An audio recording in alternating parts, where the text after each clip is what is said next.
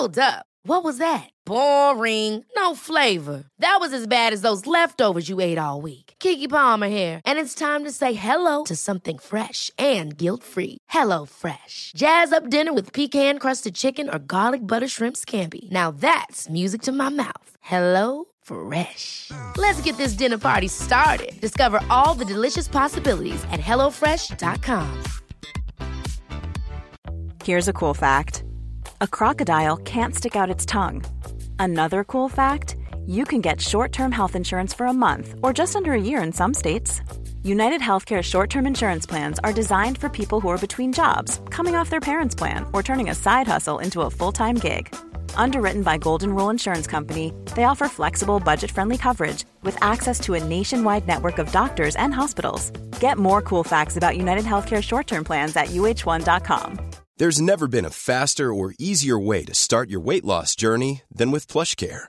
PlushCare accepts most insurance plans and gives you online access to board-certified physicians who can prescribe FDA-approved weight loss medications like Wigovi and Zepbound for those who qualify. Take charge of your health and speak with a board-certified physician about a weight loss plan that's right for you. Get started today at plushcare.com slash weight loss. That's plushcare.com slash weight loss. plushcare.com slash weight loss.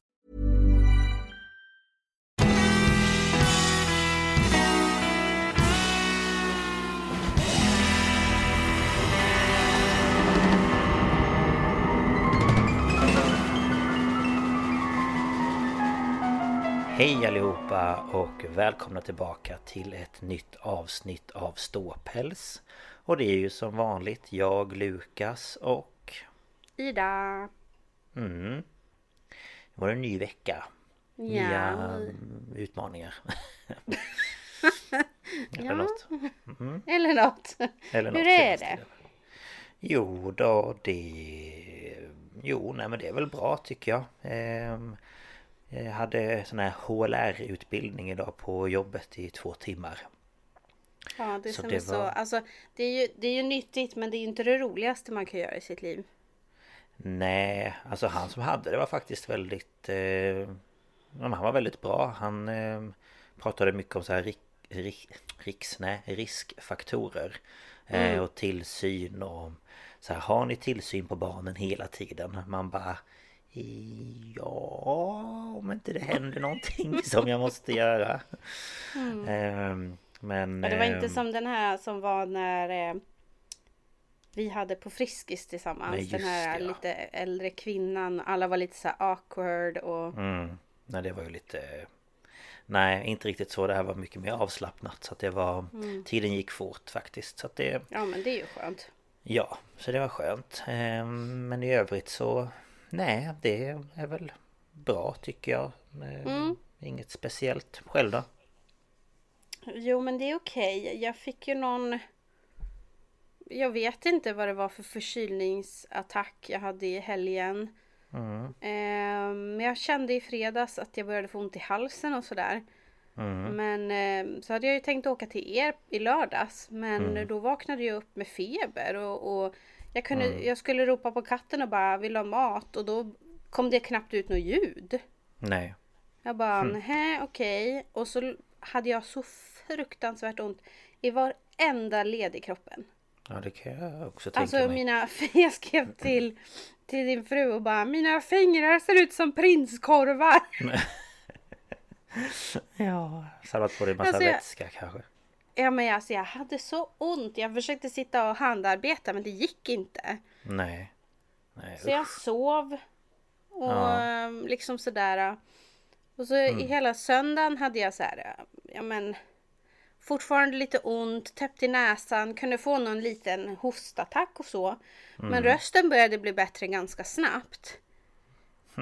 Eh, och samma igår. Var helt okej. Blev lite täppt emellanåt. Ja Och sen har ju rösten typ gått tillbaka till normalt. Så att nu kan jag ju prata. Jag blir lätt torr i halsen. Men Ja och så är jag ju lite så här. Det är lite omväxlande täppt, omväxlande lite rinnigt. Jag vet inte vad, vad Nej. fan det här var. Nej men jag tänkte säga det är lite konstigt för att det verkar vara många som har det just så ju nu för att eh, Många som jag har läst på ja, men, Facebook och sen på jobbet också som eh, Barnen är hemma typ en dag och så har de feber på typ natten och sen när de vaknar har de ingen feber och att liksom De kan vara sjuka i typ två dagar Sen är de friska i några dagar Sen är de sjuka igen i någon dag och så håller det på sådär Ja men det känns som, för jag har ju sagt länge nu att jag blir så här. Nej men gud jag måste gå och ta nässpray. Mm. Eller jag måste gå och snyta mig. Det vet ni ju när vi har umgåtts och sånt att helt plötsligt så kan jag typ inte andas. Nej Eh, så jag sa det, vad fan är det här för något långdraget som bara... Och så tänkte jag, men nu om det bara bryter ut nu så kommer, det, kommer jag slippa det. Men så blev det så kort så jag bara, nähä. mm. Kommer inte... Vad inte- det här det liksom? Nej det var inte tillräckligt tror jag inte Nej, men alltså Nej. det blir ju så konstigt nu när man blir förkyld efter den här liksom, vad ska man, vi hade ju inte en riktig lockdown på det sättet. Men Nej men ändå förkylningar efter det är inte riktigt som Samma. de var. Alltså, och jag antar att det är väl för att kroppen tar emot dem på ett annat sätt. Sen kanske det här blir lite sån här utdraget just för att man har tagit något vaccin. Ja det vet man ju inte heller Och att det gör att det liksom bryter Mhm. inte ut. Jag vet, jag är ju inte Nej nej medicinskt nej kunnig. Men liksom eh, kroppen är ju inte van att hantera en förkylning och sen Nej i och med att man har tagit det här covid-vaccinet så kanske Mm. Ja, Ja, kan nej, jag påverka på något inte. sätt Nej, för att alltså, jag blev, men... Det var som att någon smockade till mig i lördags när jag vaknade. Mm. Jag bara, men herregud. Mm. Mm. Ja, nej jag vet inte faktiskt men det kan säkert bero på någonting som man inte vet men det kan ju säkert ha med pandemin att göra också att man inte har blivit utsatt för lika mycket de senaste Mm. typ åren och ja Ja, jag lite tror så. det. Mm. Men, vi får se eh, Ja, alltså jag hoppas ju att det inte blir en smocka till eller liksom i så fall kan det få vara en som liksom sitter i eh, typ någon vecka eller någonting så att det liksom går ur mitt jävla system. Ja precis Det är så Ja, jobbigt skönare. att liksom ha ont i muskler och ont i leder och liksom Mm. Ja men det är ju det. det man blir ju trött och sen när man har feber så blir man ju trött Av Ja. den anledningen också liksom så att ja nej Inte skojsigt Nej, och det är ju inte lätt när man jobbar med barn och så blir barn hängiga och Mm. Ja, så är det ju hela tiden. På ett eller annat sätt. ja, nej men Mm. vi får hålla tummarna att antingen att det går ur eller att det slår till och går ur sen. Mm. Ja, antingen det ena eller det andra helt enkelt. Det kan, väl, det kan ju slå till då när det inte är min vecka på podden känner jag. Ja, eller typ näst, nästa helg. Eller vad blir det? Nej, näst, näst, nästa helg. För då Vad ska tänker vi du ha på? fest. Ja, då vill jag inte vara sjuk. Nej, det är det jag menar. Jaha, nej jag menar att det kan få slå till när det inte är min vecka på podden. När jag inte ska prata så mycket. Ja, ja, du menar så ja. Du tycker inte att min stämma förra gången var bra då? Eller för förra? Eh, Jag tyckte, tyckte det funkar bra. Ja, det kom fram några ord i varje fall. ja, det tycker jag. Ja, ja, ja. Ja, men den här veckan är det i varje fall din tur att köra. Mm. Och ehm, ja, du... Jag vet inte ens om du sa vad du skulle köra förra veckan. Nej, alltså jag sa bara att det hade en liten koppling till det du pratade om. Men just ja, ja så var det ja. Ehm, det har det ju. Så att det, det har det. En liten, Mm. en liten koppling. En liten koppling ja. Ja, men ska vi kanske... Jag är väldigt intresserad, eller vad heter det? Ja, men spänd på vad du ska snacka om. Så att, Ja, ska men, vi eh, köra igång? Ja, det gör vi. Ja. Ja, och som ni har sett på eh, ja, avsnittstiteln, eller vad säger man? ja Eh, så ska jag prata lite om ufon. Alltså jag, det är inte lite, jag har skrivit mycket men det är fortfarande bara lite i förhållande till ämnet. Jo, det kan jag... Det finns ju ganska mycket att snacka om. Ja, jag kom på, det är en video som jag skulle ta upp. Alltså jag tittade på den för att ha den som källa. Men när jag tittade på den så bara, den här kan jag inte ha som källa. Men jag vill ändå liksom nämna den. Och så har jag glömt att skriva vilken det var. Så nu sitter jag och klickar mig fram här till, till min historik. Ja, jag förstår. här ska Ja. vi se. Eh, jag, vill, jag, vill, jag, behöver inte titta, jag behöver inte titta på det, jag vill bara se vad du heter. Mm. Det är från en kanal som heter Sci-Fi Central på Youtube och den här kanalen har alltså över 700 000 prenumeranter. Eh, och den här eh, ja, dokumentären, de kallar det för det. Den heter Stormia, Stormia. Stormiga. Vad är det? det, börjar, det börjar bra alltså. Ja, wow. det börjar väldigt bra. Nej, den heter Storming Area 51. Ja. Stormia. Stormiga. Wow, nej. Den heter alltså Storming Area 51 the, the Truth Exposed Full Alien UFO Documentary. Ah, okej. Alltså den här är så, den är så vinklad. Den är så vinklad.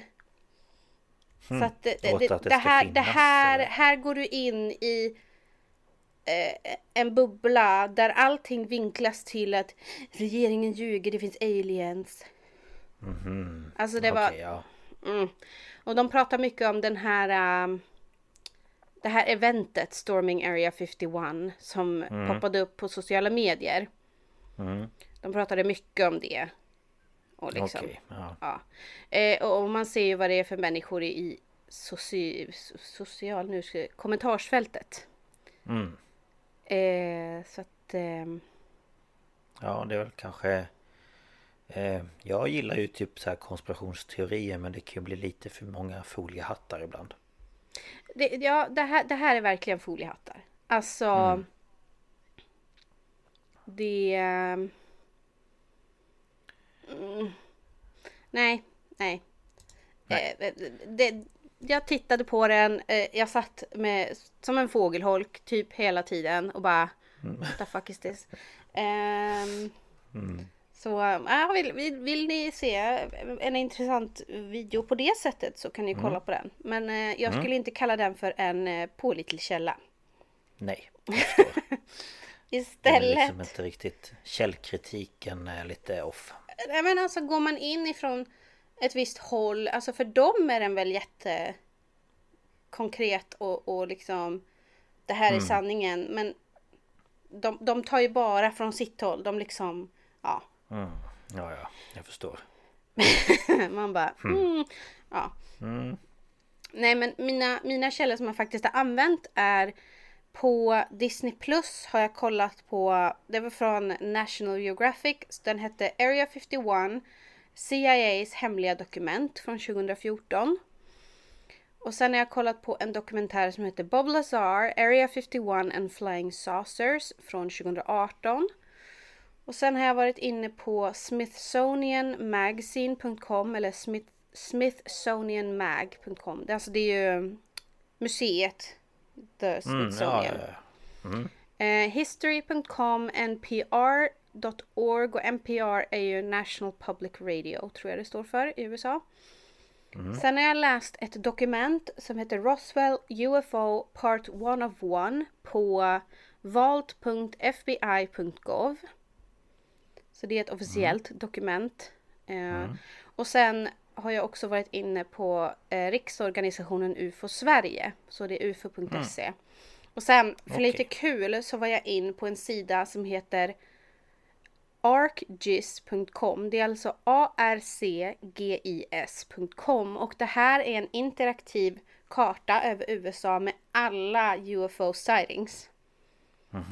Så det är liksom markeringar och då kan man trycka på dem och läsa vad det var och när det var och sådär. Jaså, jaha, Mm. häftigt. Vad heter det, innan du börjar så vill jag bara säga att det är en stor jäkla fågel... eh, Jag vet inte, tänkte säga manifestation men de håller på och kraxar och har sig här utanför hela tiden. Så hör ni någonting så är det typ 500 fåglar utanför mitt De- fönster. De tjafsar nog om vem som ska ta över något gammalt bo eller någonting vet du. Jo, jag tror det så att eh, jag tänkte bara, för jag hör det hela tiden. Så, jag hör ingenting men det kan ju komma in på micken ändå. Ja, så jag ville bara säga att det är ingen som skriker i bakgrunden. Det är ingen som blir mördad i bakgrunden, det är bara fåglar. Nej, även om man kanske kan tro det men så är det inte. ja, Ja. så. Men det finns i alla fall otroligt många incidenter med UFOs på denna vår eh, runda planet. Som inte är rund, den är väl lite oval. Eller lite så. Ja. Va? Du är inte säker på att den är platt då? Ja, det är jag helt säker på att den inte är. Så Ja, mycket. Där, bara- där går gränsen. Ja, jag ville bara checka Du kan, läget inte, lite. du kan inte fråga det till en som liksom ligger på kvällarna och kollar på live-feed från ISS. Nej, jag vet. Jag, tycker, jag säger också att den är rund. Ja. Det, det är väl inte helt eh, rund utan den är väl lite avlång på grund av, ja, nu behöver vi inte gå in på det. Gravitation den är och allt det Strunt Rund, samma. rund. På vår planet. De brukar ju kalla det för, för en blågrön planet. Det är det ju. Men det finns i alla fall många incidenter där människor säger sig ha sett fordon eller varelser som inte hör hemma här.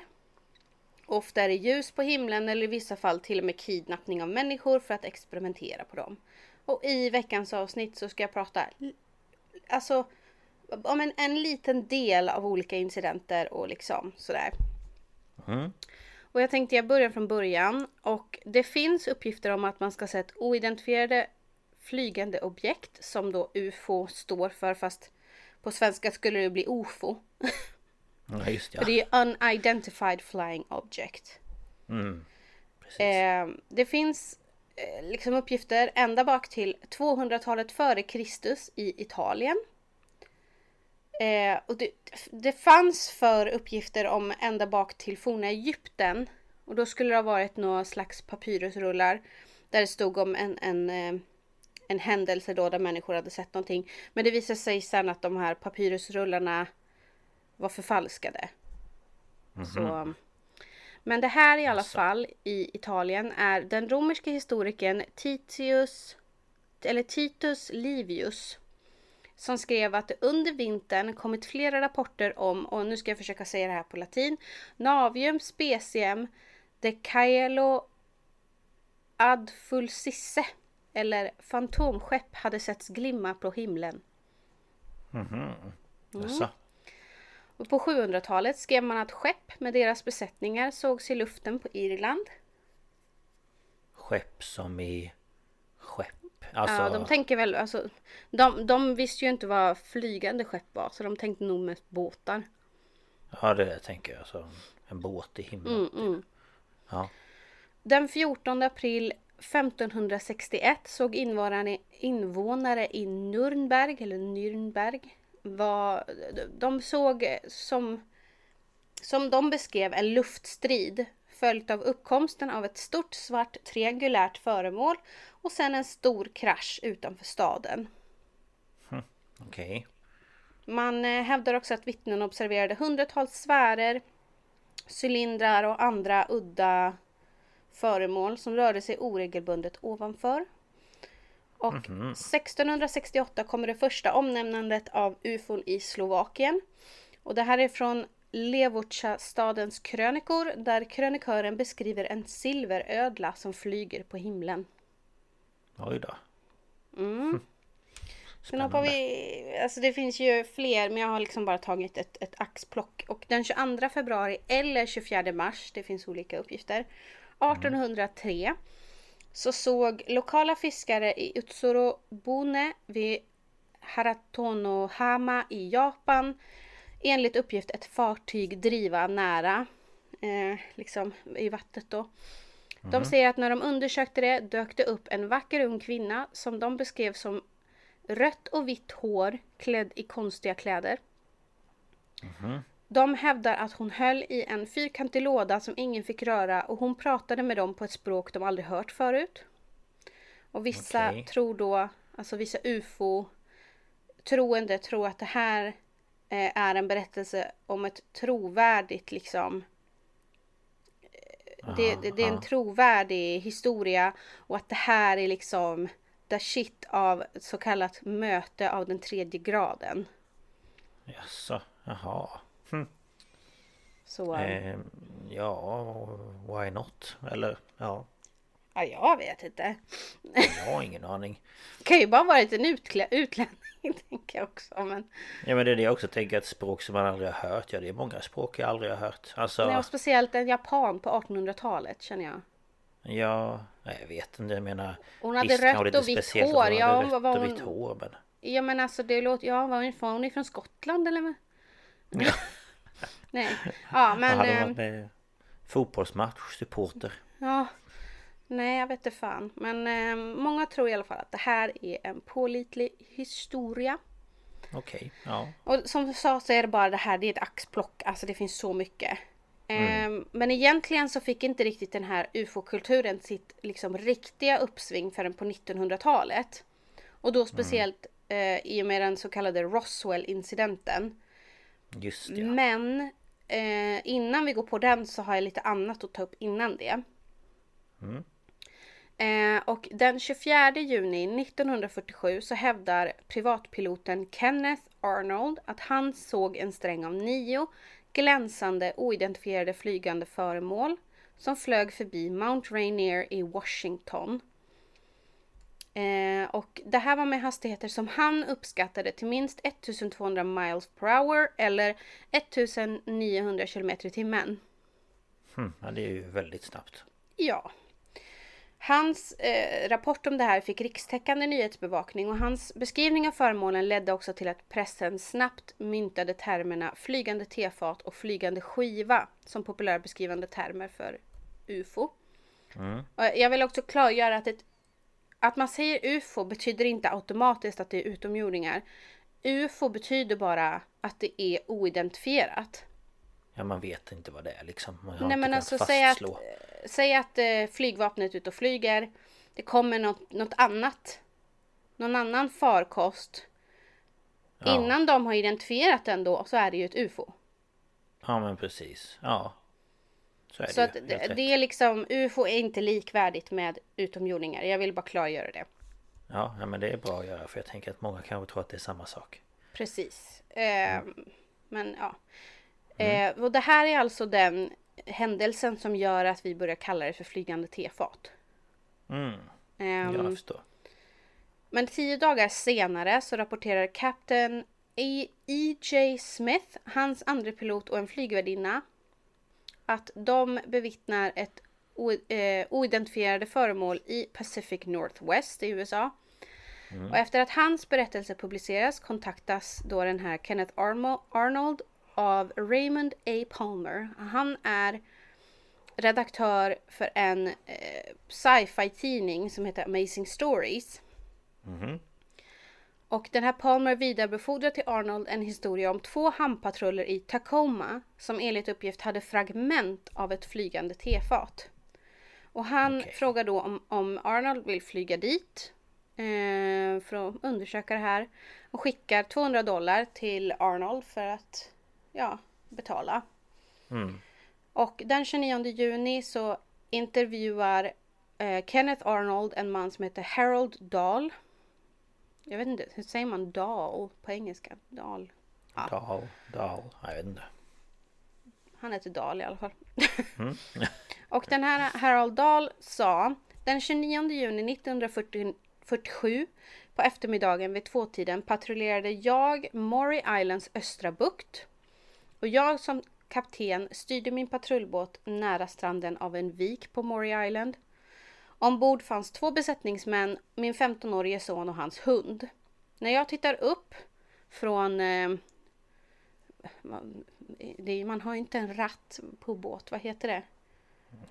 Styr... eh, du, du, du. Alla, Ja. alla vet vad jag sitter och viftar nu så här, ni vet de här handtagen. Ja, jag vet vad du menar. Eh, Ni förstår, jag säger ratt. ja. Eh, han tittar upp eh, från den och ser sex stycken eh, mycket stora munkformade flygplan. Mm, donuts. Ja. mm, han kanske var hungrig. Krispy Kreme. Ja, gud vad gott. Han hävdar vidare att ett av föremålen citat började spy ut vad som verkade som tusentals tidningar från någonstans på insidan av dess centrum. Dessa tidningar, som Tidningar? visade sig, ja, det visade sig vara en vit typ av mycket lätt metall som fladdrade till jorden. Aha. Okej. Så det var är, tidningar av metall. Alltså det var blad av lätt metall som han tolkade som tidningsblad. Okej, ja. Mm. Eh, men han är inte klar än. Nej, För nej. sen eh, är det ett ämne som liknar lavastenar som faller ner på deras båt, bryter en av arbetarens arm, arbetarnas arm och dödade den här hunden. Han hävdar också att han senare blev kontaktad av en, kan du gissa? Vad brukar följa när man har haft en ufo-kontakt? En eh, FBI. Ja, en man in black. Ja, men det var det jag menade. Men Mm. ja. ja. ja. Det här är alltså eh, ganska, vad ska man säga, typ alla ser typ likadana ut. Det är män i svart kostym, de har ofta svarta solglasögon och de dyker upp efter folk har haft en, ett möte med utomjordingar. Precis. Och som vanligt då så uppmanas han att inte tala om den här händelsen. Okej. Den här Kenneth Arnold, han åker då till Captain E.J. Smith. ehm, som då flög ett flygplan och såg saker. Han var från United, United Airlines. Och han berättade då att de hade sett en flygande skiva den 4 juli. Ehm, det är också en man som heter Chrisman som visar skräp av vit metall för E.J. Smith och Kenneth Arnold. Och de liksom tittar på det där och säger nej det här är inte det som han på båten beskrev.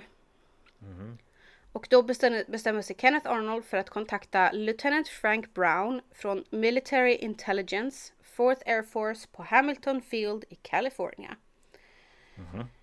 Eh, och den här Brown han kommer till Arnolds hotell i Tacoma tillsammans med kapten William L. Davidson. Och de två genomför intervjuer med Arnold och sådär och samlar in fragment då.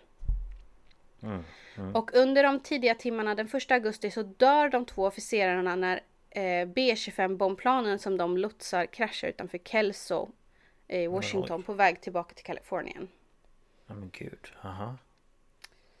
Men eh, FBI fortsätter att undersöka det här fallet och drar eh, då slutsatsen att den här Chrisman och Dahls iakttagelser var bluff. Och i sina akter noterar de att Dahl uppgav att om han blev ifrågasatt av myndigheterna skulle han säga att det var en bluff eftersom han inte ville ha ytterligare problem. Det känner jag är ju inte att säga att det här är en bluff. Utan han sa att det Nej. var en bluff för han orkar inte. Nej precis. Så han sa ju, alltså, det är ju så tydligt att det liksom, han sa ju bara det för att in, han inte orkar hålla på. Nej precis. Så, men eh, firarna beskriver också några alternativa berättelser som, som då Chrisman och Dahl har sagt till lokala tidningar och sådär. Och eh, de, de här på FBI, de kollar på de här historierna och de säger att Troligtvis så har de här två då kontaktat en mängd olika tidningar i hopp om att bygga upp sin berättelse genom publicitet till en punkt där de kan göra en lönsam aff- affär med tidningen Fantasy Magazine. Så, så säger, men så har vi ju det här då konspirationen, jaha men det är ju FBI som säger det. Ja. Precis. Men ehm, Ja. vad som faktiskt dödade den här hunden och bröt armen på, på den här mannen, det får vi inte riktigt veta. Nej, det kan ju lika gärna varit han. Ja. Springer fram alltså- och smockar till dem bara. Ja det är ingen Nu som säger ni att det var ett ufo här. Ja det var faktiskt det.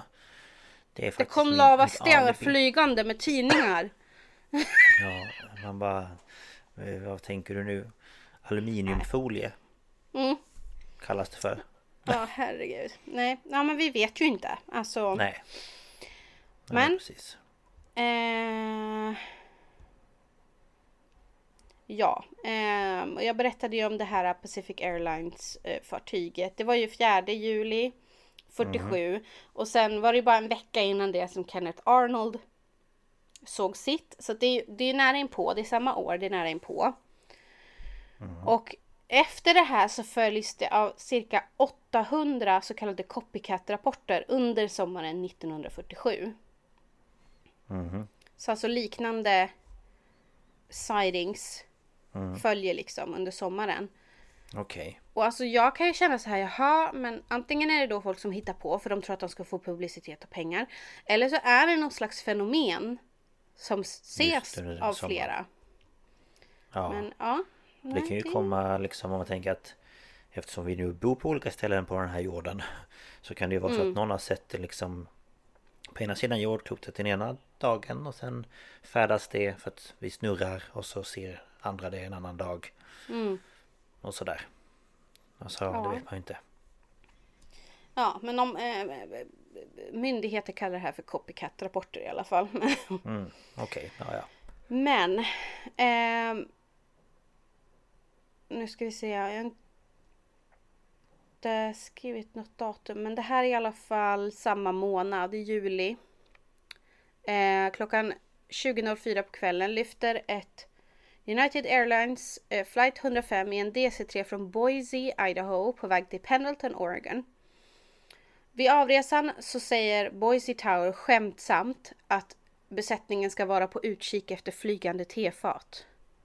Eh, och under flygningen så rapporterar andra piloten Ralph Stevens att han såg ett närmande ljus och tände DC-3ans landningsljus för att liksom så här, hallå, vi är här.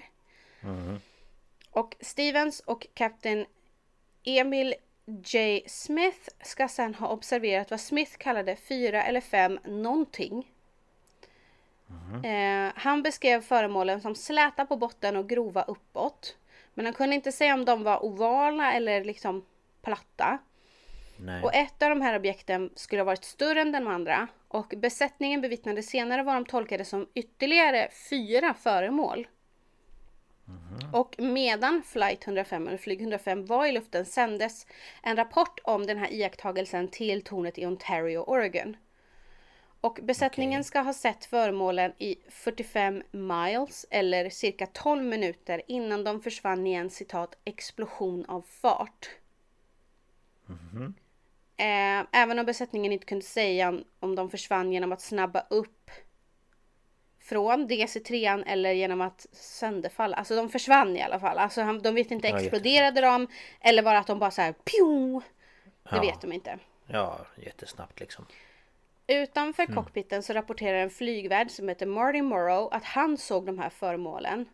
Ehm, och enligt Smiths berättelse hade de åtta passagerarna ingen blick. Liksom, alltså de kunde inte... eh, Ingen Nej. blick, vad säger man? Ingen view av eh, föremålen. Alltså för de var mitt framför planet hela tiden. Precis. Ja, Ehm, och måndagen, månaden därpå, den 29 juli, rapporterar en flygbesättning som flyger samma rutt också oidentifierade föremål.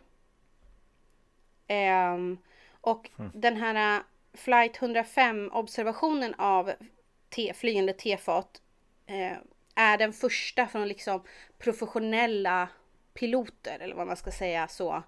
Officie- Okej. Första officiella rapporten från piloter. okej, ja Ehm, Och som ett resultat av den här iakttagelsen så inledde då kapten Emil Smith och Kenneth Arnold en, ehm, ett samarbete och eh, undersökte flera då, ehm, ja vad säger man, Eh, incidenter, inklusive då Ja. den här Maury Island till exempel. Ehm, och flygvapnet drar då slutsatsen att det var tillskrivna vanliga flygplan, ballonger, fåglar eller ren illusion. Illusion är ju lite eh, konstigt Ja, men ska, dock ska liksom Om fler alla. personer se samma synvilla? Ja men det är det jag menar om alla ser samma sak och de är på olika ställen på planet och det är från olika plan också. Men Det det hade ju varit bättre om ju- de sa nej det är ett konstigt väderfenomen bara. Ja. Hmm. Ja nej det är ju lite konstigt. Det skulle jag Ja. inte påstå att det kan vara men Nej, fåglar låter ju jävligt konstigt också. Ja, jag tänker vad är det för några jävla fåglar? de har jag aldrig sett förr. Det är exploderande fåglar, jag har aldrig sett sådana. De Kan flyga, jätt, flyga jättehögt och lika fort som en DC-3 och så bara exploderar de. Ja. Och Efter det kommer ungefär inget 12 blod, ingenting. Efter ungefär 12 minuter så exploderar fågeln bara. Ja, det är fint grej det det. Nej, så dumt. Ja, Ja, jag vet nej. inte. Men det känns ju konstigt om det ska vara en eh, synvilla eller sådär i varje fall. Ja, En ja, illusion. Ja. kan man tycka ja. Ja. Men nu kommer vi till det som jag tror många liksom associerar med ufon och det är alltså Roswell. Mhm. Och det här är den 14 juni 1947, så det är samma sommar. Liksom. Ja, just Ja, Ha det Ja. i åtanke. Då Ja. åker en ranchägare vid namn W.W. Mac Brazel tillsammans med sin son Vernon genom sina ägor ungefär 12 mil nordväst om Roswell i New Mexico, USA. Och De skulle inspektera sin betesmark och då upptäcker de något de aldrig har sett förut. Och Brazel beskriver det som ett torrt område med ljusa vrakdelar som bestod av gummiremsor, aluminiumfolie, tjockt papper och pinnar. Ja. Ehm, det här metallliknande tyget var utspritt, trasigt, liksom så här scattered på den här lilla grustäckta eh, marken. Det satt fast i såna här små buskar och liksom så där i, i eh, öknen. Eller ja, öknen. Ja, det är ju New Mexico vet du. ja, ja just ja. Jag bara på åkern. Det, det satt där i axeln av vitet. Ja, majsen och hela faderuttan. Nej, det här var, de hade visst typ får och sånt där. Gick här. Jaha, då är jag med. Jag trodde de odlade grejer. Nej, det var ju betesmark. Mm, ja, ja, ja, då är jag med. Ja. Men det ligger där i alla fall utspritt i gruset och liksom ja, sådär. Sitter fast i små buskar och sånt. Eh, och de har ju såklart ingen aning om vad är det här och hur har det hamnat här. Men eh, den här Mac, han, de, de åker därifrån och bara the fuck. Eh, Men han åker tillbaka den 4 juli och plockar upp lite delar av det här. Och tre dagar senare så lämnar han över dem till Sheriff George Wilcox. Och eh, Wilcox Cox visste inte heller vad det här kunde vara. Så han tar i sin tur kontakt med Colonel Butch Blanchard, commander of the Roswell Army Airfield 509th Compos- Composite Group. Jag, var, jag kände jag var tvungen att ta med hela hans titel där. Det var många grejer som hände känner jag. Ja. Men eh, han är lika perplex som Wilcox och han beslutar i sin tur eh, att han ska kontakta sin överordnade och det blir General Roger W. Ramey, Commander of the 8th Air Force in, i Fort Worth, Texas. Fort, Fort Worth, Texas. Det var svårt att säga. Fourth, fourth, fourth, fourth. Fort Ja, okej. Kommer han fram till Eh. någonting då? Vi ska se. Ja. Eh, den här eh, Colonel Blanchard skickar i samband med det här också en eh, Major Jesse Marcel till fyndplatsen för att plocka upp resterande delar av vraket för att undersöka dem närmare. Eh, och eh, den här karln han håller inte det här för sig själv för att den 8 juli så går han ut i media och eh, kommenterar det här och det här sätter ju igång ufo-grejerna direkt. Ja. Och den lokala tidningen Roswell Daily Record skrev, och det här är på engelska. The intelligence office of the 509th Bombardment Group at Roswell Army Airfield announced at noon today that the field has come to the possession of a flying saucer. Okej. Alltså, um, eh, vad säger man? The intelligence, alltså liksom eh, Ja men... eh, kommunikationsavdelningen på det här eh, 509th Bombar- Bombardment Group på Roswell Army Airfield berättade vid eh, noon, va, vad heter noon? Förmiddag. För, ja, eller middag. 12, Ja. noon är ju 12 på dagen. Ja just ja. Ehm, att eh, det här ehm, eh, då, de har kommit i, i, de har fått i sin ägo ett flygande tefat kan man säga. Precis. Det sägs också, och det här är verkligen allegedly hearsay, att vittnen ska ha sett att man från det här vraket ska ha flyttat små kroppar. Och det här då ska vara de små grå. Ah, Och små grå är ju de här, vad är de, typ en meter höga aliens.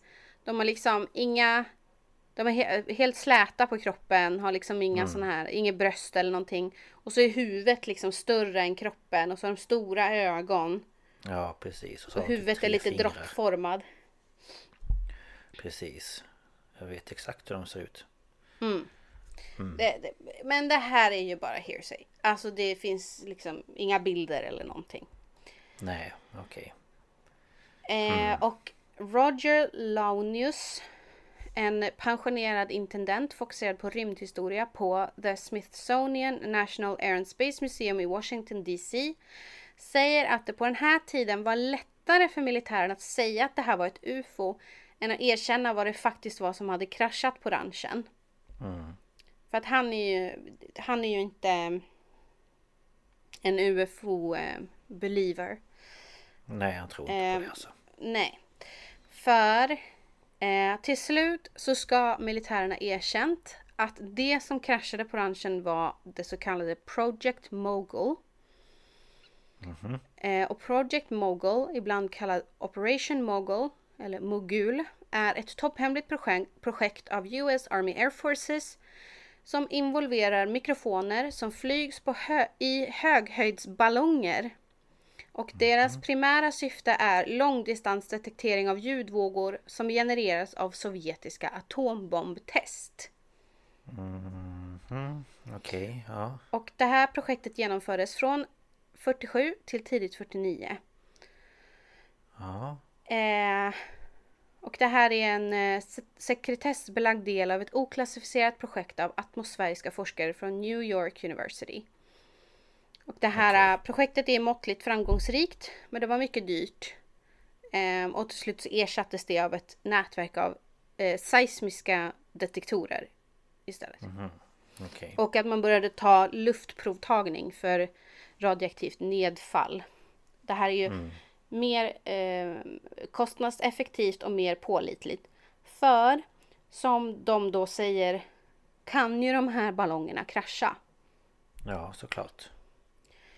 Och 1947 så kraschar en sån här ballong. Det är NYU flight 4 och den sjösattes den 4 juni i öknen nära Roswell, New Mexico. Mm eh, och de menar att det är den här som har kraschat.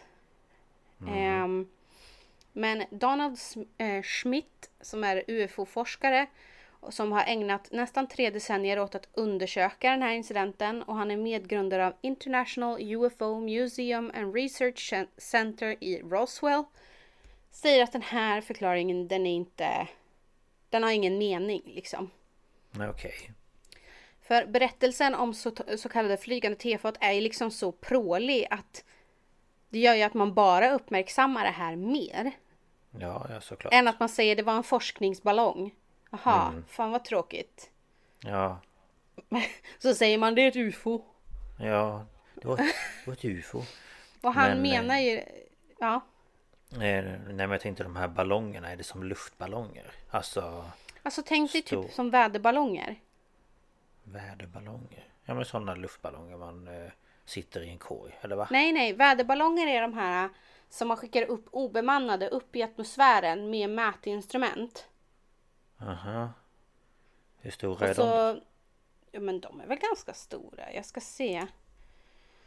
Jag bara känner att har jag ens hört, hört talas om att det finns sådana här ballonger? ja, men du har väl hört talas om väderballonger? Det är en mm. ballong som är fylld med helium eller vätgas och så sätter man eh, eh, olika mät eh, verktyg. Instrument. Mm. Ja, precis.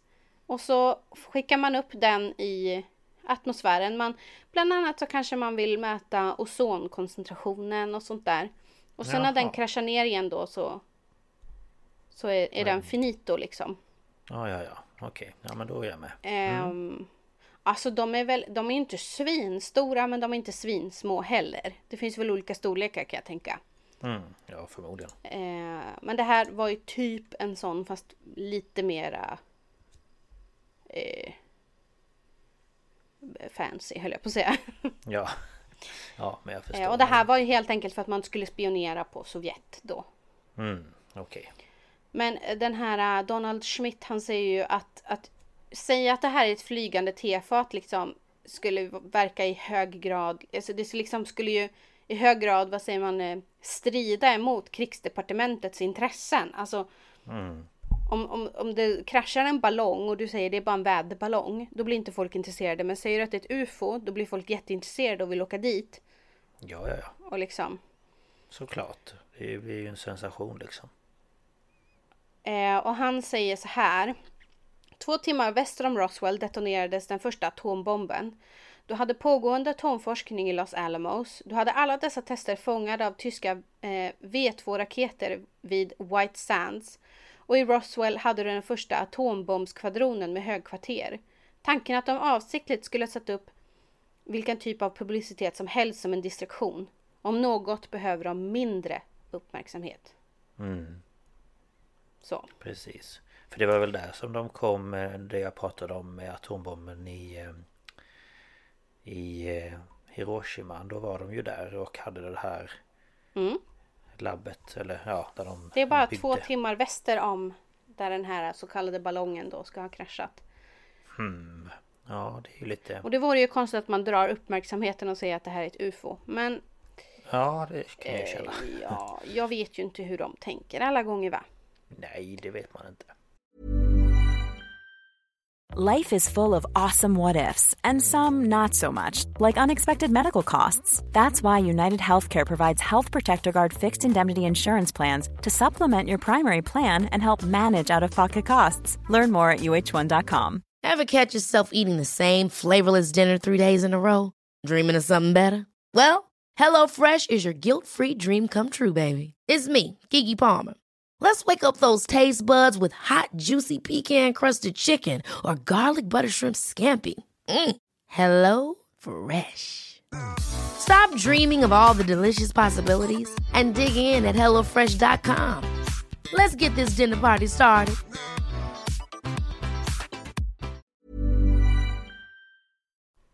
Men nu tänkte jag att vi ska hoppa vidare till en annan plats som har kopplingar till Roswell och annat. Nämligen Area 51. Yes.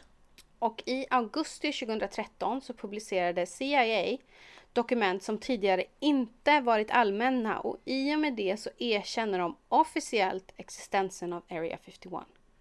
För det har man inte erkänt innan det. Nej, just ja. Mm. Och Area 51 är en 1400 kvadratmet- kvadratkilometer stor flygbas och så kallad då testing range. Och eh, ägaren är Department of Defense. Operatören är US Air Force eh, och den kontrolleras av Air Force Material, Material Command. Okej. Och eh, enligt CIA då så skapas Area 51 år 1955 i Mojaveöknen för att testa ett topphemligt flygplansprojekt som kallades Aquatone. Och Aquatone är kalla, kalla krigets kodnamn för flygplanet U-2. Och det här skulle då hjälpa USA att spionera på Sovjet. Och anledningen till det var ju att det här flygplanet kunde flyga på otroligt hög höjd. Jag tror det var 20 000 meters höjd på, på 50-talet. Ehm, och ehm, det skulle då liksom vara utanför eh, Sovjets luftvärn. Ah, Så att man skulle kunna flyga över Sovjet och spionera och vara utanför deras luftvärn. hmm, smart. Och eh, man valde då Groom Lake i Nevada eh, för den här basen. Då man behöver en avlägsen plats för att undvika att någon kom på vad man gjorde. Och Groom Lake ligger i ett glesbefolkat område i öknen så att det passar ju det man vill ha. Ja.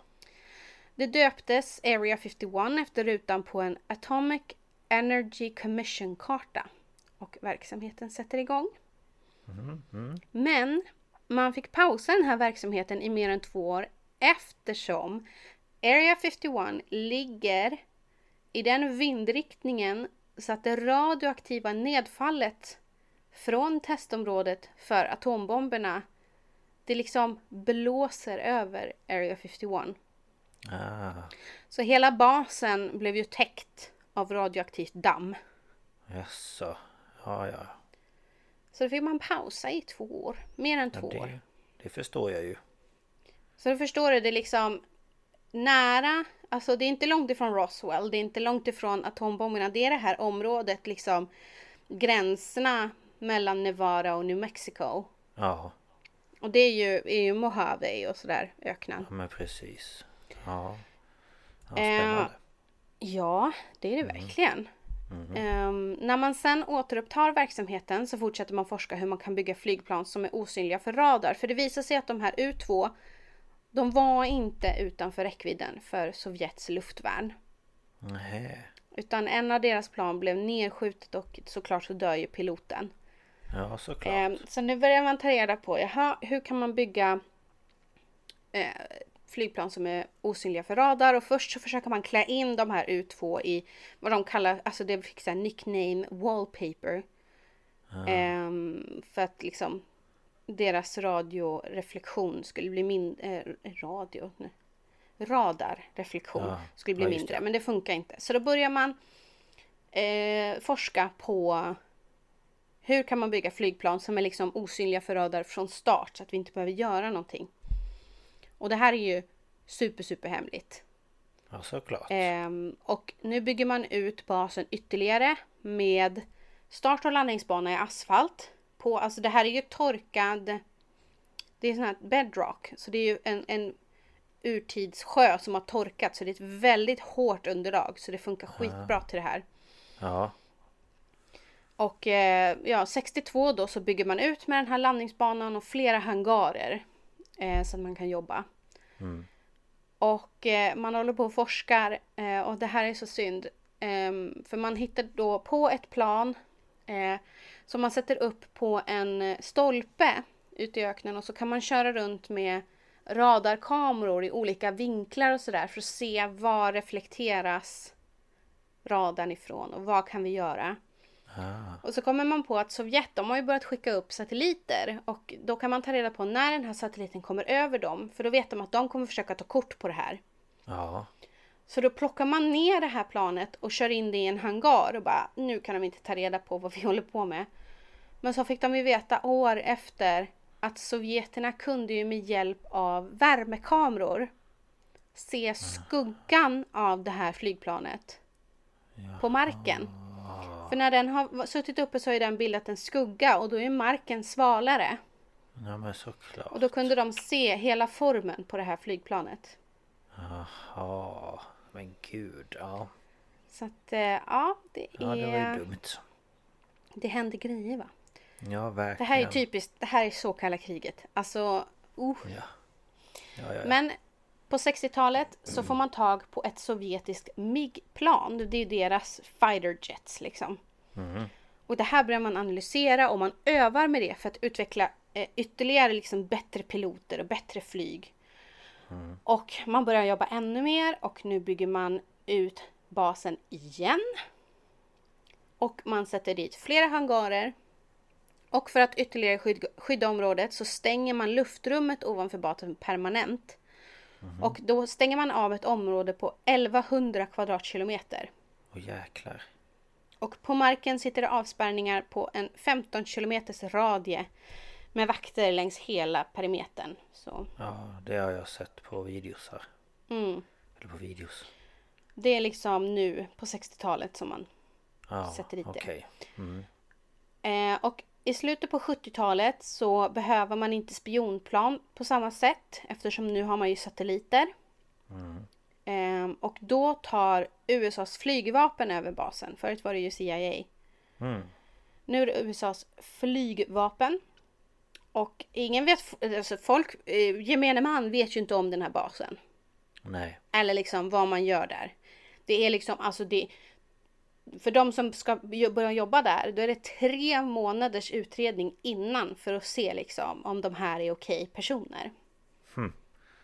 Ja. Det kan jag ändå tänka mig att det krävs. Mm, Verkligen. Men 1989 så kliver en man vid namn Bob Lazar fram i media och säger att han har jobbat på Area 51. Och han ska ha jobbat därifrån eh, ungefär slutet på 88 till början av 89. Och där ska han för regeringen ha jobbat med jetdriften på utomjordiska fordon. Ja. Och han påstår då att man på Area 51 har ufon som man forskar på och man höll då på med så kallat reverse engineering. Det är alltså att man har en fungerande, säg en motor, du har en fungerande motor. Du vill veta hur, hur bygger jag en sån här? Så då plockar du isär den för att se alla komponenter och hur den fungerar. Ja, ja. Mm. Och det här sa han att han jobbade på, med. Ja, Okej. på och med. Ja. Och det här, det här sätter ju fart på ufo-spekulationerna på Area 51 och alla foliehattar bara Mah! Det, ja, det förstår jag verkligen. Och han sa också ytterligare att han jobbade på reaktormotorer motorer som drevs av antimateria, vilket inte finns på jorden. Mm. Så hans jobb var att ta reda på vad för ämne man kan använda istället. Det, det är liksom vad han säger. Eller det eh, finns och- kanske i Bermuda-triangeln. Ja, det vet vi ju inte. Nej. Och varför kan det finnas där? Jo, för det är aliens! Ja men precis. Både ovanför och under ytan. Ja. Ehm, eh, han säger också att man jobbade med eh, aliens, levande aliens. Och nu kommer jag inte ihåg vad den hette.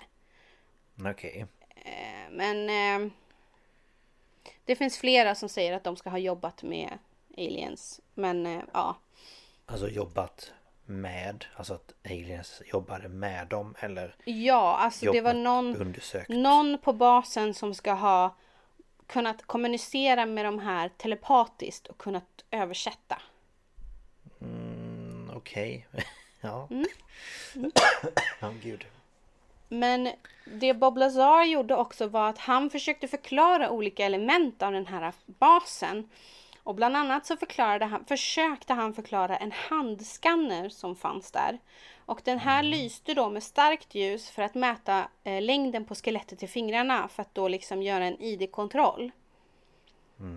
Och det här är ju någonting som ingen tror på. Han har försökt rita den och han har förklarat den och bla bla bla. Men i dokumentären Bob Lazar, Area 51 and Flying Saucers från 2018 så får den här filmaren tag på ett foto från CIA på en sån handskanner som Bob Lazar har förklarat hela tiden. Så den finns på riktigt. Så, ja. Så då Och börjar då- man ju tänka, jaha, men då hittar han ju inte på allt. Nej. Men vad skulle den göra? Så den mätte fingrarna? Men man eller? la, man la handen på Ja. och så skulle den då lysa igenom handen och kunna mäta dina fingerben. Okej. Längden på dina fingerben, för det är tydligen väldigt så här uh, unikt för varje person. Ja. Och då kunna identifiera en person. Istället för att som nu för tiden så skannar man ju fingeravtryck. Ja, precis. Men det hade man ju inte då. Nej, så då skannar man Då hela gjorde man det handen. här. Hmm. Så um, Intressant ändå. ja.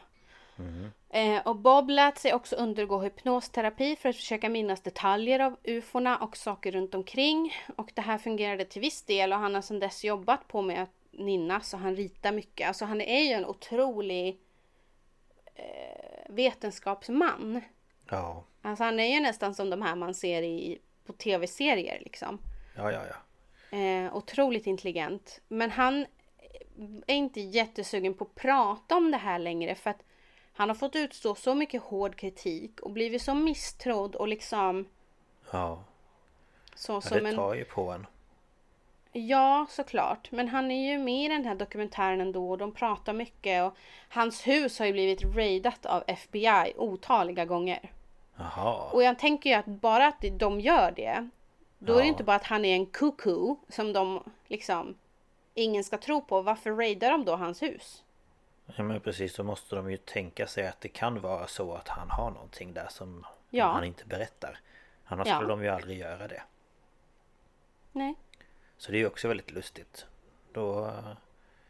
För att annars skulle de ju bara tänka typ okej han är ju helt borta med vinden. Vi kanske ska låsa in honom på något mentalsjukhus eller Mm. eh, så. Men ja nej det är också lustigt. Mm, verkligen. Ja. Men alltså många då inom ufo-gemenskapen, de är ju säkra på att han talar sanning. Och alltså, jag kan inte säga att han har liksom gjort någonting av det jag har sett som gör att jag tror att han är koko och Nej. ljuger och hittar på. Ehm, för samtidigt så känner jag lite så här, vad skulle han få ut av det? Ja, jag vet, alltså... Jag Han har ju inte direkt gjort sig rik på det här om man säger så.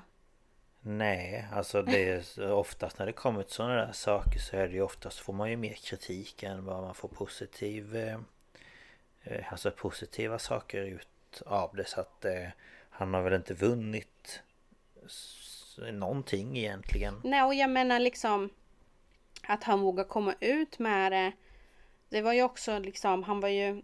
I början var han ju anonym. mm. För att han var ju rädd för sitt liv liksom. Ja, ja Eh, men sen kom han ju ut och liksom så. Ja Och, Men eh, ja, nej det är intressant ja, alltså det är ju eh, Jag tycker det är så svårt med just med liksom ufon och sådär att som vi brukar prata om eh, liksom att vi kan ju inte vara de enda i hela Liksom hela universums Nej. eh, liksom Det går ju inte Nej, precis. eh, Och det kan man ju bli helt Man känner att hjärnan vill typ explodera när man börjar tänka på allt Ja, eh, och det här med konspirationen mot regeringen i USA, det, det är liksom... Det är så många som tror att deras regering döljer så mycket. Ja precis Ehm, och folk tror ju helt enkelt att det här som hände i Roswell, det var ingen jävla forskningsballong, det var ett UFO. Det var utomjordingar där. Man tog dem, man tog deras skepp och man har dem, både levande och döda. Mm. Som man då jobbar på och med. Ja. Och jag skulle väl säga att US, USA är ju ufo-mecka. Alltså, jag tror Ja. att det är flest sightings och kidnappings och grejer där. Mm. Liksom jämfört med resten av världen. Precis. Men eh, jag har i alla fall tagit tre historier som jag tänkte berätta om som inte är USA. Ja. Spännande. Och eh, vi börjar i Finland. Mm. Och det här är ett Foga Magisterjet upp, utbildningsuppdrag och det här är Foga Magister det är alltså ett flygplan, en flygplansmodell. Okej. Och det här är på Björneborgs flygplats den 12 april 1969. Och då sa en flygledare från finska försvarsmakten till piloten Tarmo Tokeva att undersöka sju luftballonger som svävade cirka 1500 till 3000 meter över flygplatsen. Aha. Tokeva rapporterade att föremålen var boll eller skivformade. Oj, nu råkar jag trycka här. Men han kunde inte bestämma sitt avstånd till dem. Nej. Och enligt honom så accelererade föremålen bort från honom i stor hastighet eller hög hastighet. Ja. Eh, och obestämda radarbilder rapporterades också senare då 200 kilometer bort i Vasa. Och en andra pilot i utbildning, Joko Koronen, han säger att han hörde radiokommunikationen mellan flygledaren och Tokeva samt observerade föremålen. Och enligt den finska försvarsmaktens tidning Ruotoväki rapporterades den 12 april liknande fall som inträffade under, eller över vattendrag under pågående militärövningar. Och man tror att det här kan ha varit transnationella spionplan eller flygplan. Man tänkte att det kunde vara, tror man pratade om att det kunde vara spanska spionflyg och gud vad det var.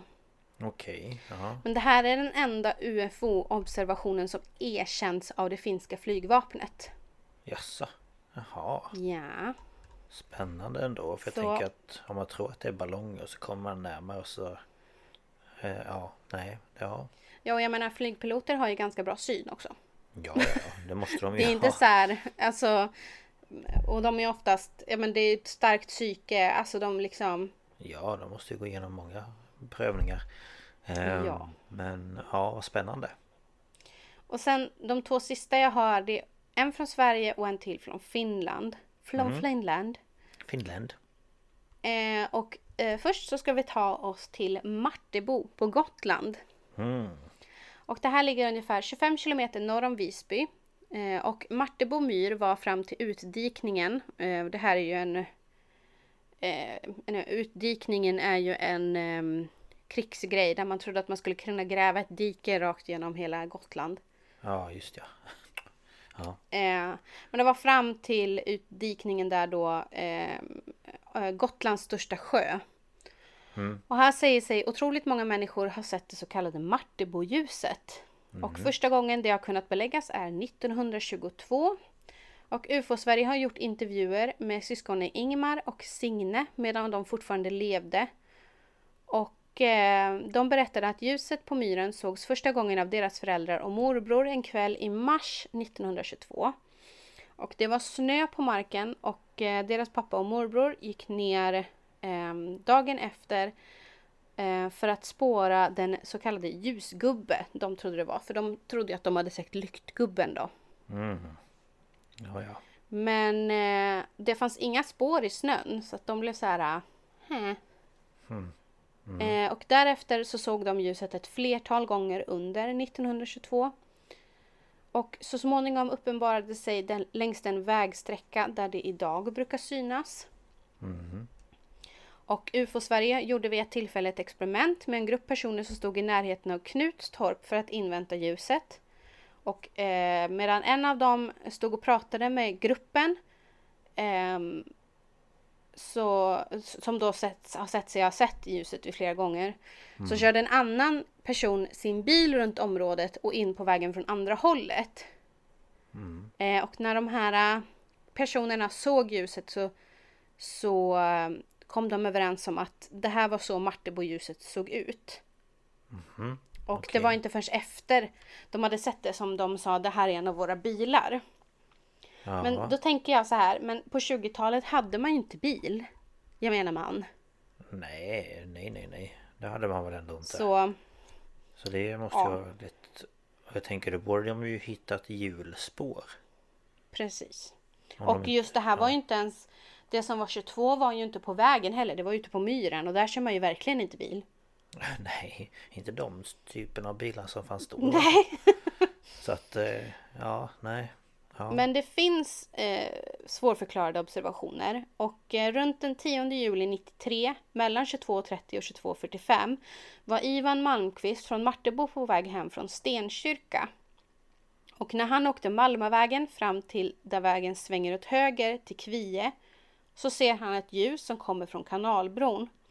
Så han kör in på traktor, en traktorväg och sätter sig och väntar. Och när ljuset är 30 till 35 meter framför bilen så trampar han på gaspedalen och kör rakt mot ljuset. Och när det är ungefär 20 meter framför honom så försvinner det. Och när han tittar i backspegeln så är det plötsligt bakom honom. Hmm. Och han tyckte att i backspegeln såg ljuset mindre ut och innan han kan stanna så, hin- så har han hunnit kört 50-60 meter. Och när han sen kliver ut eh, ur bilen så ser han det här ljuset som bara försvinner i tomma intet. Och det finns ju olika teorier om vad det här kan vara. Ja. Och den första är så enkelt som att det finns en historia om en man som heter Knut Stare i Knutstorp som var ensam hemma med sin femåriga son när några soldater kom till torpet och ville ha mat och dryck. Och han är tvungen att skåla med alla soldaterna så han blir full och somnade. Och när han vaknar så är både soldaterna och hans pojke borta. Och med en lykta i handen ger han sig ut för att leta efter sin son. Men man hittade honom aldrig och Knut försvann. Ja. Och nu sägs det att ljuset vid Martebo är skenet från Knut Stares lykta. För att han Ah. fortsätter leta efter sin son. Ja. Det är en teori. Mm.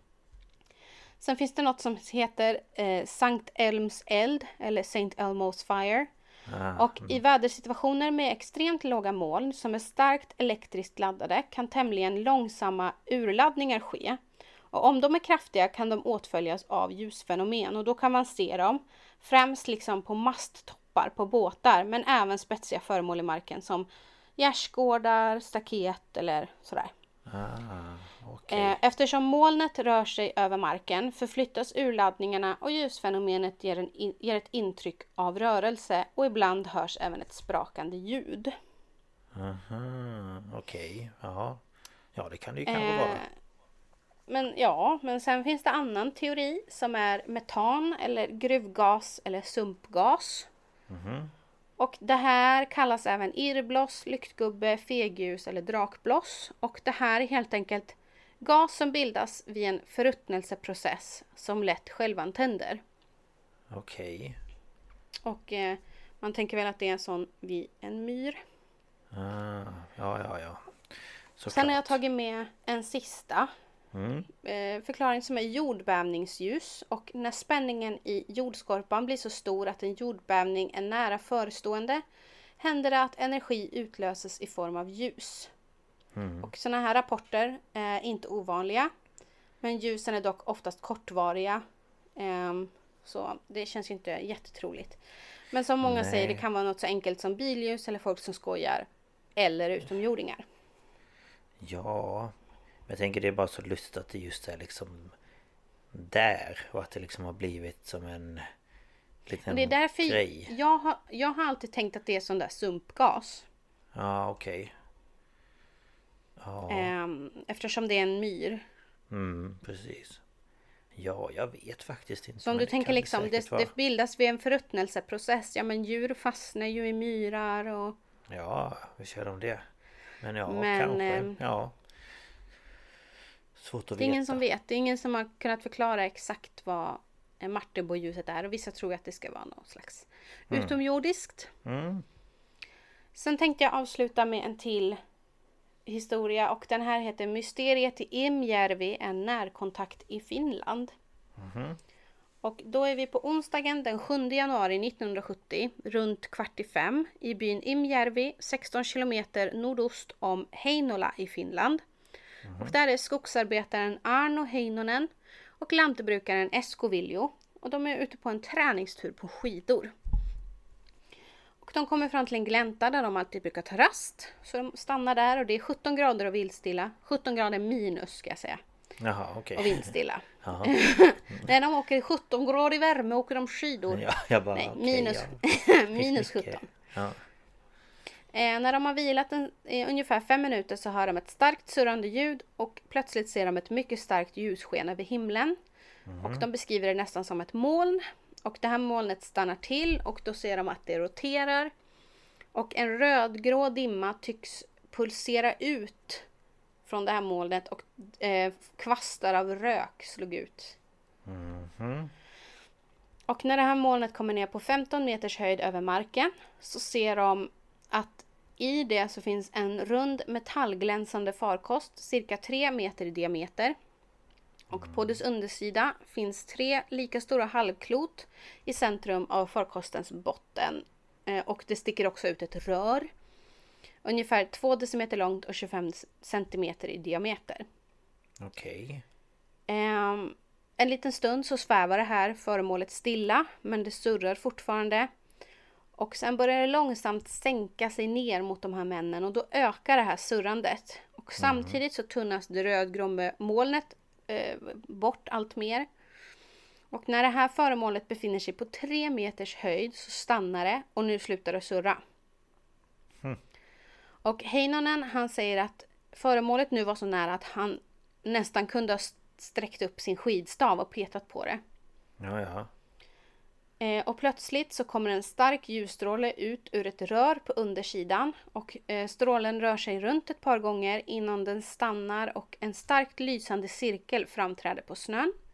Den här cirkeln var ungefär en meter i diameter och runt den var en svart kant cirka en centimeter bred. Okej. De här står, eh, männen är, är, är förstenade. Typ. Jaha. Jo, De står ungefär en meter från varann eh, och en lätt rödgrå dimma liksom sprider sig. Ja. Efter några sekunder så drar ljuset ihop sig och, eh, stiger, och det stiger upp till cirka en halv meter över marken. Och när ljuset slocknar så ser de en skiva som ungefär 15 centimeter i diameter. Och den står först still, sen gör den ett ryck på ungefär en decimeter samtidigt som ett tickande ljud hörs. Sen försvinner den plötsligt in i röret på farkosten. Och Heinonen säger då, plötsligt kände jag hur någon liksom grep tag om midjan på mig bakifrån och drog bakåt. Jag tror att jag tog ett steg tillbaka och i samma sekund fick jag syn på varelsen. Den stod mitt i ljuskäglan med en svart låda i händerna. Kan vi komma ihåg från Japan? Att du säger det, det var ju också från Japan. Ja. Mm. Ur en rund öppning i lådan pulserade ett gult ljus. Varelsen var cirka 90 cm lång och mycket mager med smala armar och ben. Ansiktet var vaxartat blekt. Några ögon la jag inte märke till, men näsan var mycket underlig. Den var liksom bara en krok. Öronen var mycket små och låg tätt intill huvudet och varelsen bar någon, någon slags åtsittande overall av ljusgrönt material. På fötterna hade den stövlar av mörkare grön färg vilka räckte ända upp till knäna och på händerna satt vita kraghandskar som sträckte sig till armbågarna. Fingrarna kröktes som klor kring den svarta lådan. Så mycket detaljer han kommer ihåg. Ja, jag känner det. Um, Escovillo han beskriver varelsen så här. Jag såg den också. Den stod mitt i det starka ljuset och lyste som den hade varit av fosfor. Ansiktet var mycket blekt och axlarna mycket tunna och sluttande. Armarna smala som på ett litet barn. Jag tänkte inte på klädseln, såg bara att den var grönaktig. På huvudet satt en toppig hjälm och glänste som ett hall. Varelsen var högst en meter lång och mycket smal. Hmm. Så att eh, de eh, tittar ju på den här varelsen. Ja. Och eh, medan de gör det så vänder den sig ett halvt varv och riktar öppningen i den här lådan mot Heinonen. Ja. Och det här pulserande ljuset från lådan var mycket starkt, liksom typ bländande. Och medan den står kvar, varelsen står kvar i den här ljuskäglan så sänker sig en tjock rödgrå dimma ner från farkosten. Och stora gnistor började slå ut ifrån den här lysande cirkeln på snön. Ja. Och de här gnistorna var liksom ungefär en decimeter långa, röda, gröna och violetta. Ehm, och gnistorna började slå mot männen men de brändes inte. Nej. Och den här dimman blev bara tätare och tätare. Eh, tills de inte kunde se varandra. Ehm, och till slut kan de inte se varelsen. Eh, och då har de sett den här varelsen i 15-20 sekunder på ett avstånd, avstånd av 3 meter. Och Heinonen sa vi blev inte rädda, vi pratade inte, vi gjorde ingenting. Och två minuter efter att dimman skingrats så kände Heinonen att hans högra sida blev känslolös och när han tog ett steg framåt med skidan bar inte högra foten och han ramlade ihop.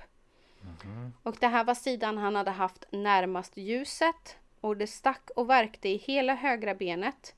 Eh, foten var domnad som den sov, jag kunde inte resa mig. Så att eh, Viljo fick hjälpa honom hem. Och när Heinonen kommer hem till stugan mår han illa, han har ont i ryggen och han har ont i varenda led.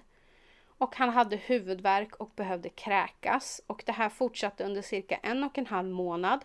Och när han kissade så var hans urin citat svart som kaffe.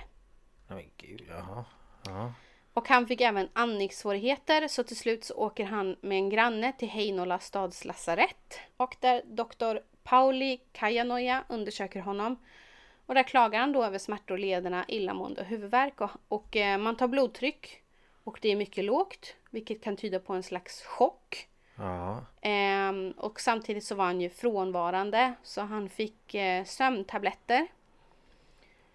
Ehm, och eh, han kommer tillbaka dagen efter och då säger eh, läkaren att sjuksom, sjukdomssymptomen ska vara borta inom 10 dagar och han får lugnande medicin. Men eh, hans symptom fortsätter ju och han fick balanssvårigheter. Han frös mycket men hade inte feber. Och den 14 januari så åker han igen till läkaren och då får han medicin för blodcirkulationen. Och det här fortsätter ju så till slut så kan han ju inte arbeta. Nej. Ja. Och i början av 1970 så är han mycket svag. Han har ätit eh, väldigt lite. Ehm, och liksom i januari då innan det här, när det här hände så hade han utmärkt kondition. För att han var ju eh, otrolig skidåkare. Och nu i juni så blir han trött vid minsta ansträngning. Ja. Men Viljo, han kände sig inte sjuk omedelbart efter händelsen utan det kom liksom någon timme efter för då svullnar hans ansikte upp och blir rött. Och enligt personer runt honom så gick han med dålig balans. Okej. Och eh, hos doktor Kajanoja fick han precis som Heinonen sömntabletter. Eh, och morgonen därpå har han svårt med balansen och kände sig lätt. Alltså antagligen så här... Eh, vad ska man säga? Lite loopy så i kroppen. Ja. Och då speciellt i benen. Mm. Och händerna och överkroppen blev sen röda. Och han besöker läkaren igen. Och då tror läkaren att de här två har råkat ut för en elektrisk explosion. explosion. Och eh, ger eh, lugnande medicin och Viljo börjar få huvudvärk. Eh, till slut så var hon hos en ögonläkare i Lattis på grund av att han har blivit känslig för starkt ljus. Ögon, ögonlocken svullnade. Så han fick ögondroppar. Och sen åker han tillbaka till den vanliga läkaren. Och då fick han medicin för cirkulationen.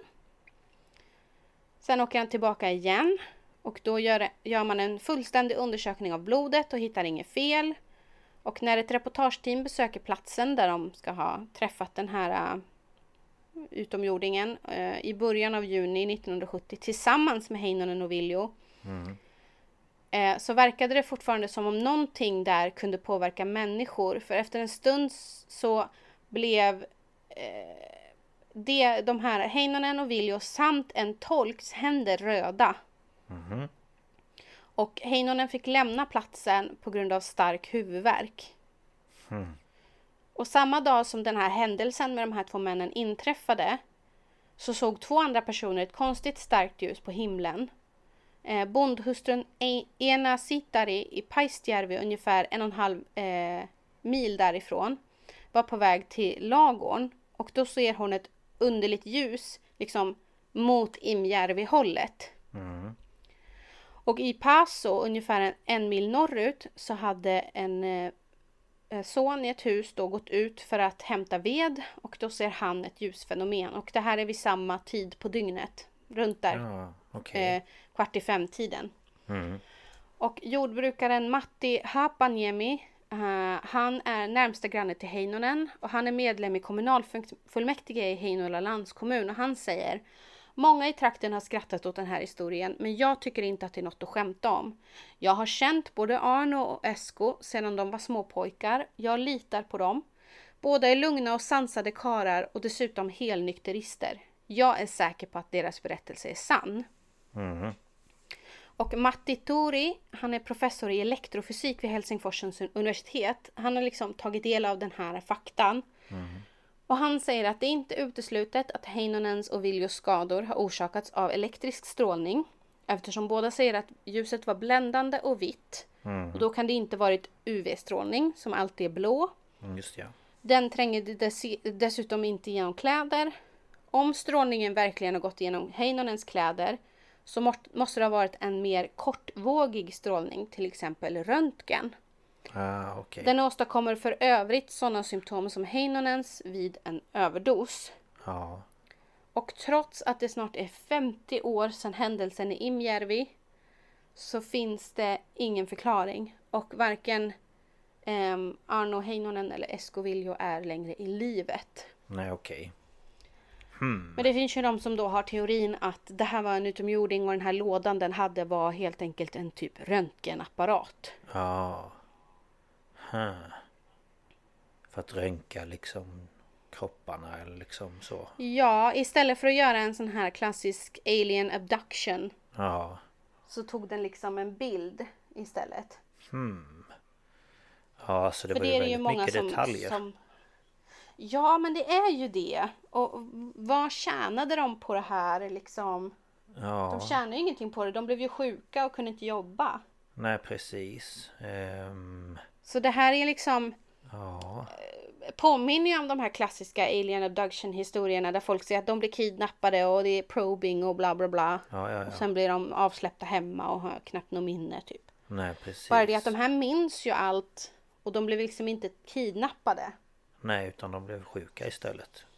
Ja, Efteråt. otroligt sjuka som det verkar. Hmm. Ja, det hade varit intressant om man liksom kunde... Om de kunde liksom intervjua någon i deras liksom närhet. Mm. Om... Alltså för jag tänker någon av nära måste ju ha sett att det, de blev sjuka, tänker jag.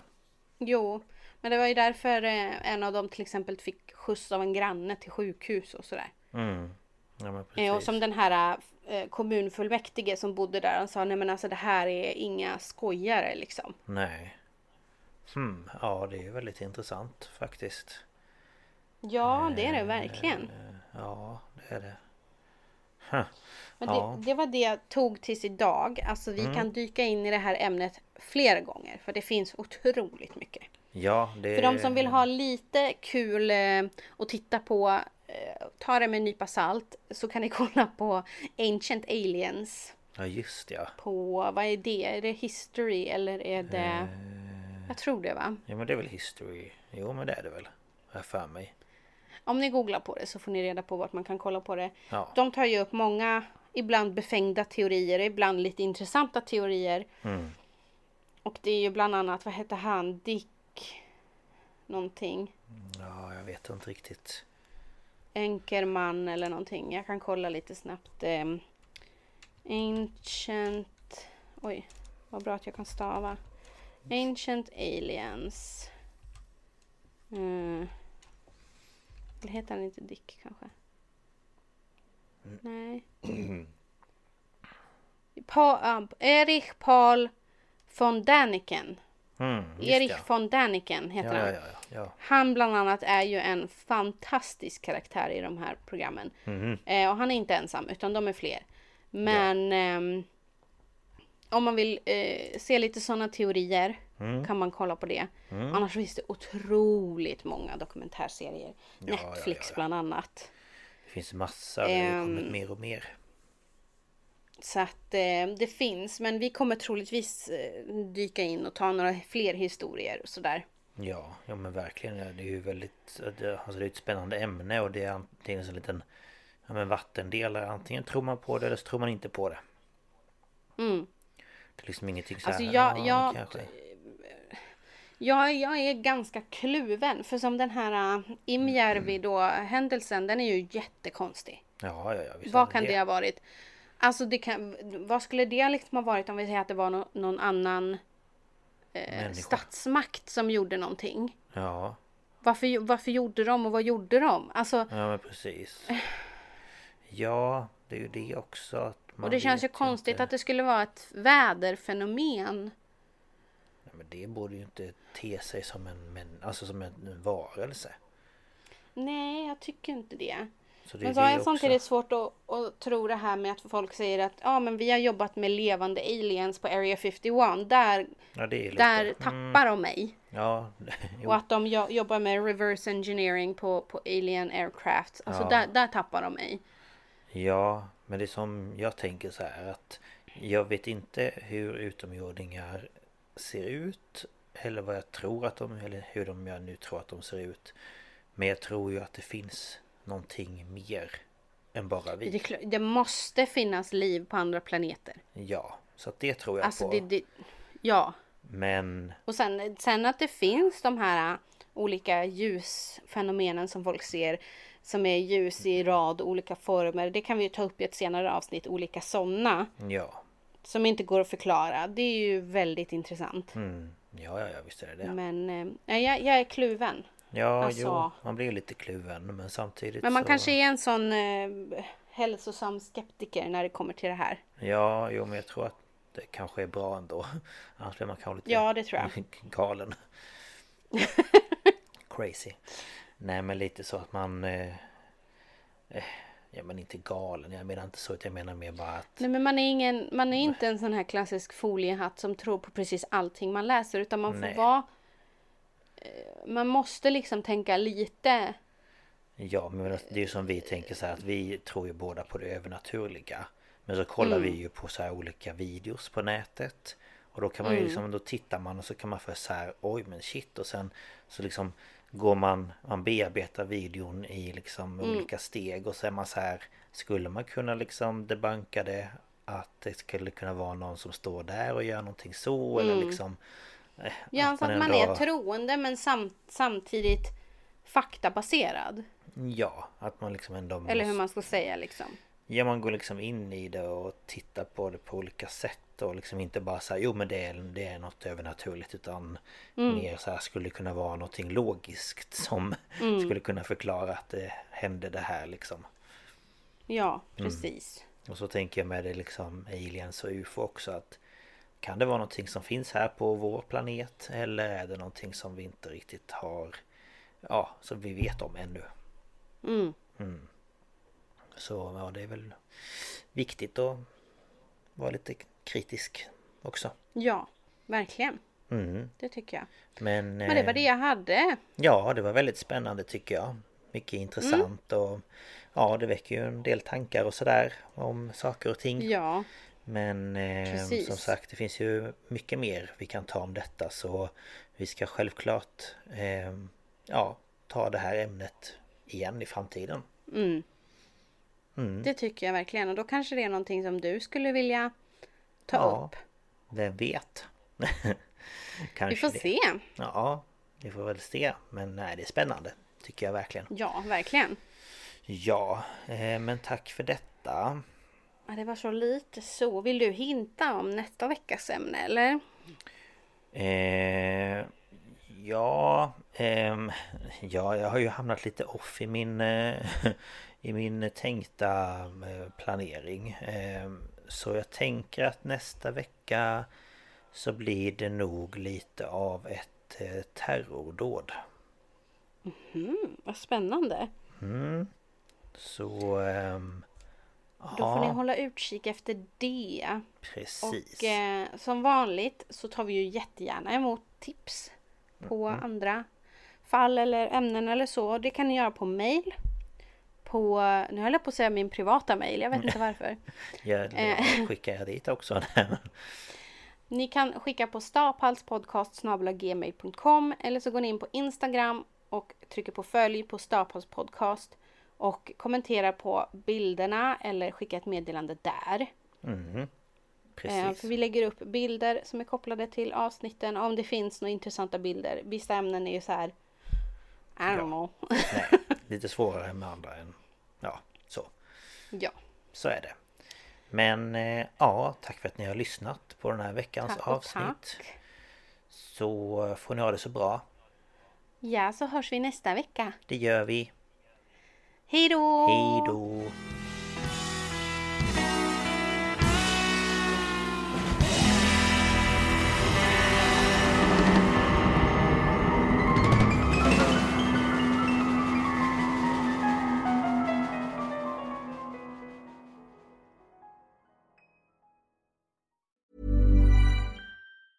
Hey, it's Danny Pellegrino from Everything Iconic. Ready to upgrade your style game without blowing your budget? Check out Quince. They've got all the good stuff shirts and polos, activewear, and fine leather goods, all at 50 to 80% less than other high end brands. And the best part? They're all about safe, ethical, and responsible manufacturing. Get that luxury vibe without the luxury price tag.